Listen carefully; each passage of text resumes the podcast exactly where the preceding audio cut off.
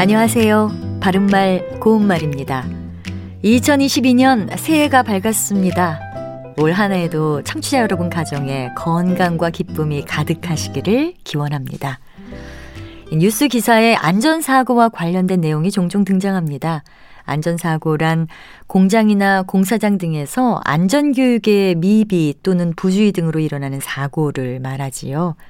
조금만 조심하면 일어나지 않을 사고인데 잠깐의 부주의나 잘못된 판단으로 돌이킬 수 없는 결과가 생길 수도 있으니까 항상 조심해야겠습니다. 공장이나 공사장뿐만 아니라 우리 생활 주변에서도 위험한 곳이 많이 있습니다.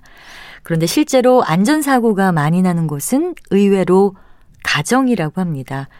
우리 가정에서 일어날 수 있는 사고의 예를 보면 장식장 같이 높은 곳에 있는 물건을 꺼내려고 넘어진다든지 급하게 행동하다가 탁자나 테이블 모서리에 부딪히는 경우가 있습니다.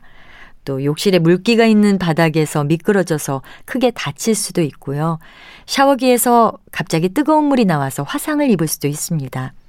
특히 요즘 같은 겨울철에는 눈이 와서 얼어붙으면 미끄러질 수도 있는데 춥다고 주머니에 손을 넣고 걸어가다가 넘어지기라도 하면 정말 큰일 날 수도 있습니다.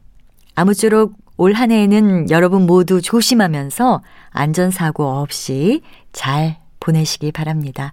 바른말 고운말 아나운서 변희영이었습니다.